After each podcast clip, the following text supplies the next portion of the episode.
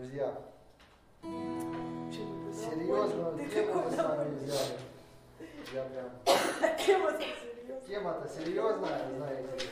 Куда все наши шуточки деваются, не знаю, что, что с вами делать после этого. Еще никуда не делись. Никуда не делись, да. А, позапрошлый раз мы начали с вами рассматривать книгу Малаки. Интересная книга. Э, В большинстве э, церквей, в которых я был, ну, я уже говорил вам, да, что я слышал в основном всегда третью главу, десятый стих.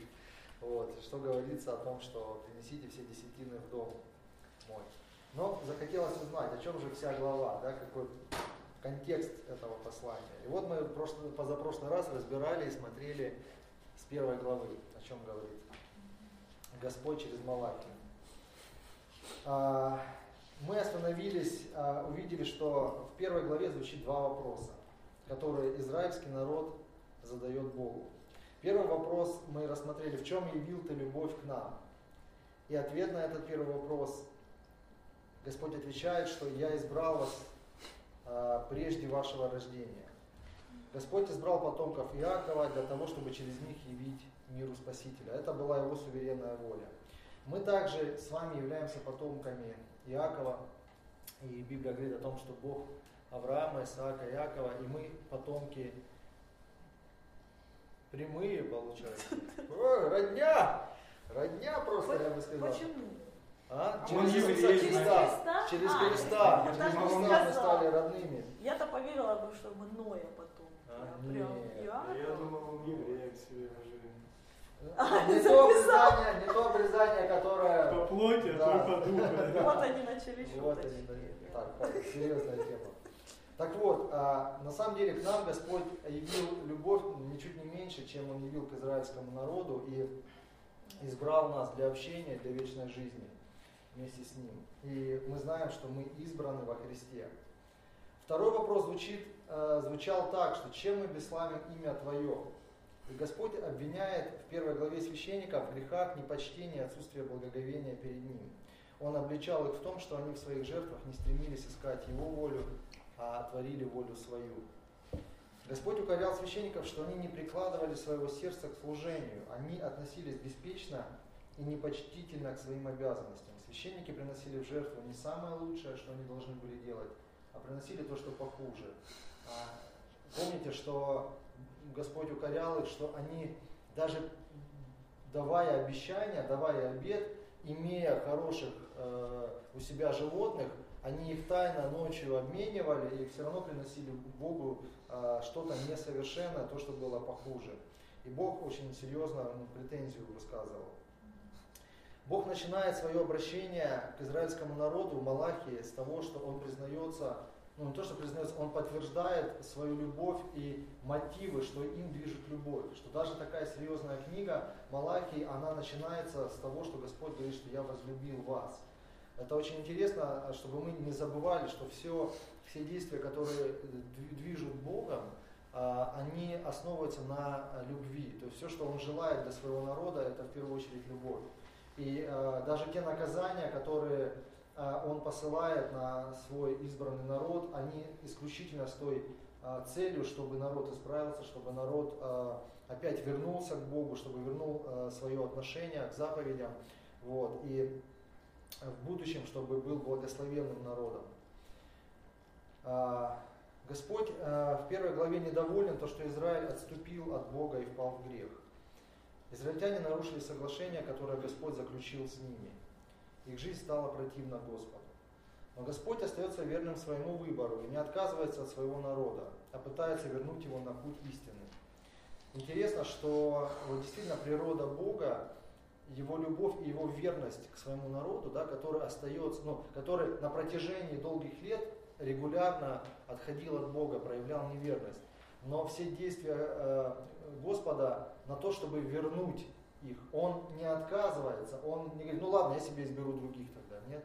А Он этого не делает. Он говорит, что ну, Он прикладывает усилия через пророков, через какие-то еще вещи, ну, чтобы вернуть, то есть показать, что, ребята, вы ушли не туда, вам нужно вернуться. И это очень важно, потому что э, мы живем сейчас в такой век, когда люди часто в этом мире э, пытаются решать проблемы очень легко. Что-то там не срослось, не заладилось, там даже в семье, да, там, а, ну, значит все, значит нам не по пути, пойдем своими э, путями. Но на самом деле э, это не Божий принцип. И вот момент завета, момент соглашения, момент договора, который был заключен, Бог показывает пример, что я буду до последнего, пока есть возможность, пока есть возможность вернуть мой народ себе, я буду прикладывать все усилия, чтобы вернуть этот народ.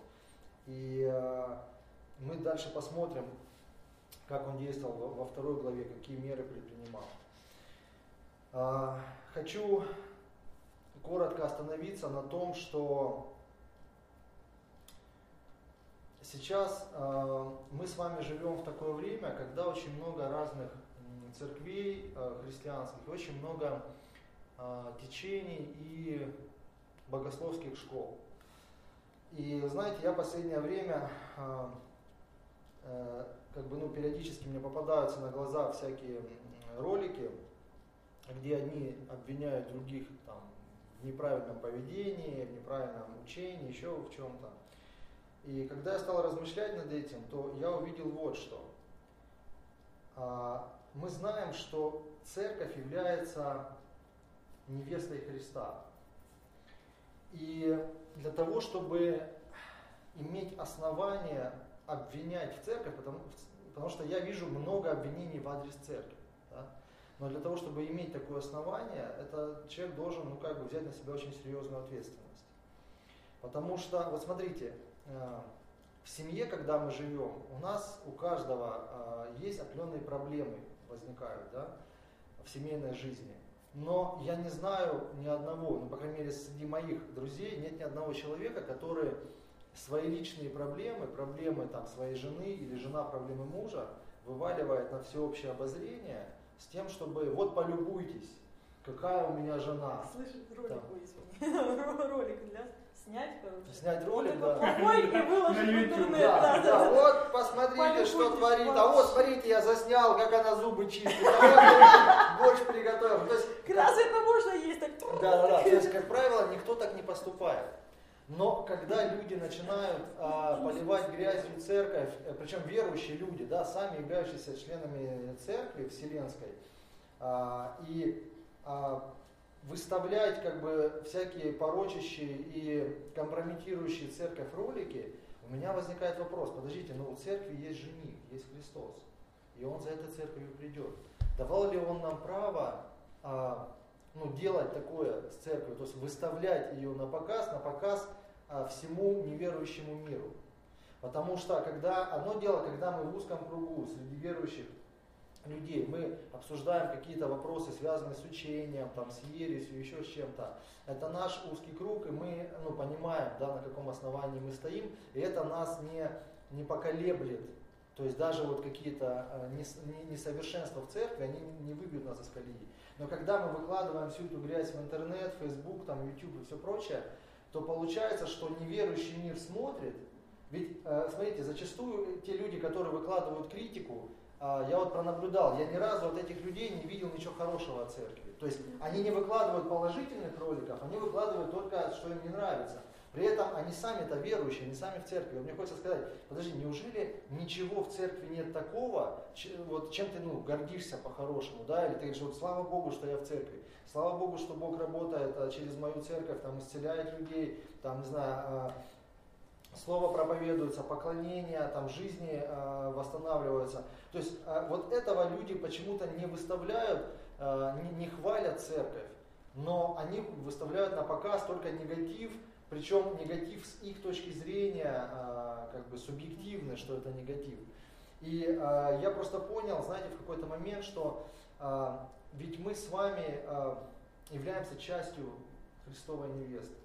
И у, у, у каждого человека есть недостаток, у каждого человека есть несовершенство.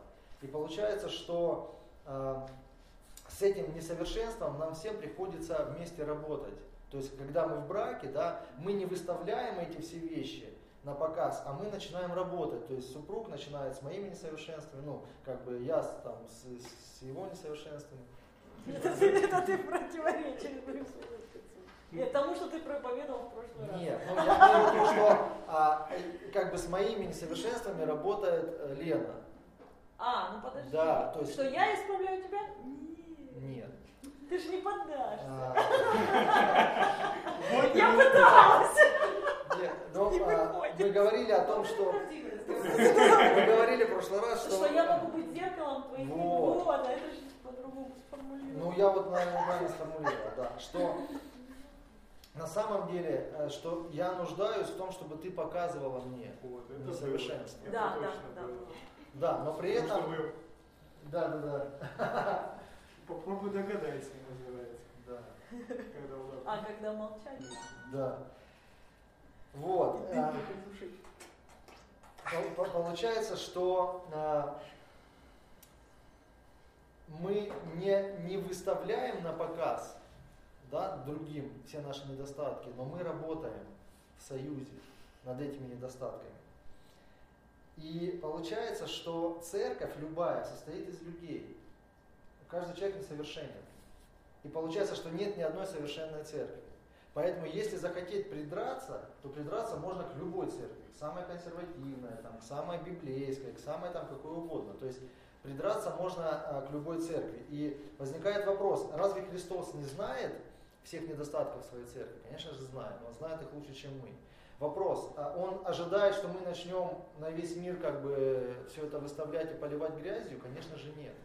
А Я верю, что он ожидает, что если мы действительно любим а, своих братьев и сестер, и если мы о них заботимся, да, то мы действительно будем проявлять заботу, любовь, и, и в любви, может быть, показывать, что вот здесь что-то может быть там не так, там еще, но, но не перед всеми, не, не делать из этого сенсацию, не делать из этого какие-то вот там ролики, причем получается, что люди э, действительно выводят, э, выносят это на суд неверующих людей.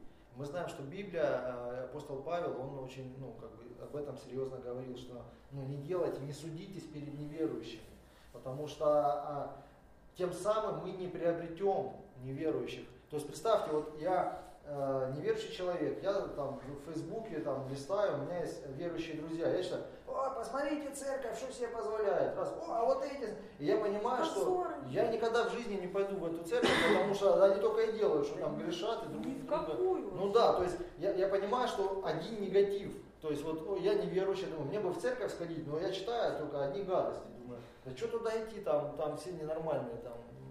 Получается, что таким образом с- создается ну, э, атмосфера, ну действительно, что церковь это плохо. Туда ходить не надо, потому что там все лжеучителя, лжепророки, все, короче, заблудились. Один я правильный сижу дома. Вот я неправильно, а все остальные как бы вот. И поэтому, смотрите, у меня, когда я размышлял над этим местом, я думал, ну что же делать? Ведь правда есть разные учения, разное богословие, есть как- какие-то сомнительные вещи.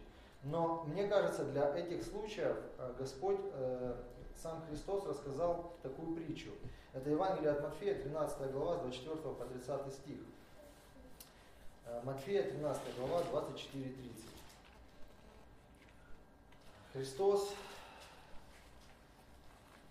говорит следующее. Другую притчу предложил он говоря, «Царство небесное подобно человеку, посеявшему доброе семя на поле своем. Когда же люди спали, пришел враг его и посеял между пшеницу плевел и ушел. Когда взошла зелень и показался плод, тогда явились и плевелы. Придя же, рабы домовладыки сказали ему, «Господин, недоброе семя ли э, сеял ты на поле твоем? Откуда же на нем плевелы?» Он же сказал им, враг человека сделал это. А рабы сказали ему, хочешь ли мы пойдем и выберем их? Но он сказал, нет, чтобы выбирая плевелы, вы не выдергали вместе с ними пшеницы. Оставьте расти вместе то и другое до жатвы. То есть это слова самого Христа.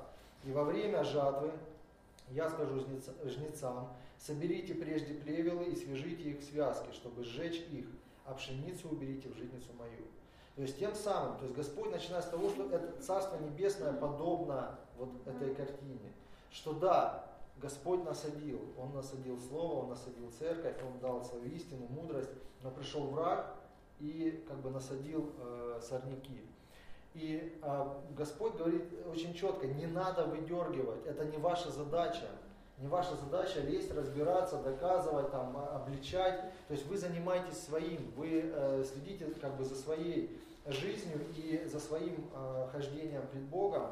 А это уже дело Бога, потому что пока человек живой, пока человек живет, читает Библию, пока он ходит в церковь, пока он ищет Господа, Бог с ним работает. Дух Святой здесь, на земле. Он работает с любым человеком, который там, может, ушел куда-то, заблудился, но Бог работает и пытается этого человека вернуть на место. Поэтому важно понимать, что не моя задача это делать. Если человек приходит сам и спрашивает, конечно, я расскажу то, как верю я, почему я в это верю. Но я не буду лезть э, как бы и в разных церквях там все эти ролики снимать и доказывать, смотрите, какие все тут как бы неправильные. Поэтому я хочу, чтобы мы с вами ну, тоже определили нашу позицию, как к этому относиться. Да, э, люди будут всегда странные, люди будут э, какие-то отклонения. Я думаю, что для многих мы очень странные. Некоторые... Очень, это Да, то есть на нас некоторые смотрят, думают, вообще шизики какие-то. Как можно так Богу сидя поклоняться вообще? Смотрите, пастор Сайпеда Каждый день и каждый выход, да, служение включается. Да, да, да. То есть это за клейкеры. А, хорошо, это было такое лирическое отступление.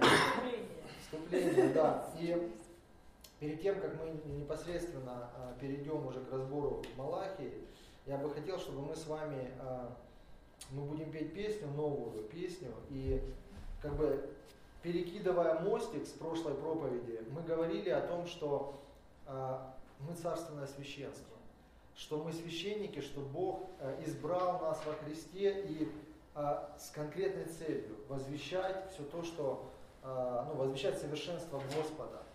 Чтобы возвещать совершенство Божье, нам нужно, во-первых, нужно знать Его лично, да? нужно знать Его волю и исполнять Его волю. Поэтому сейчас мы споем песню «Новую премьера»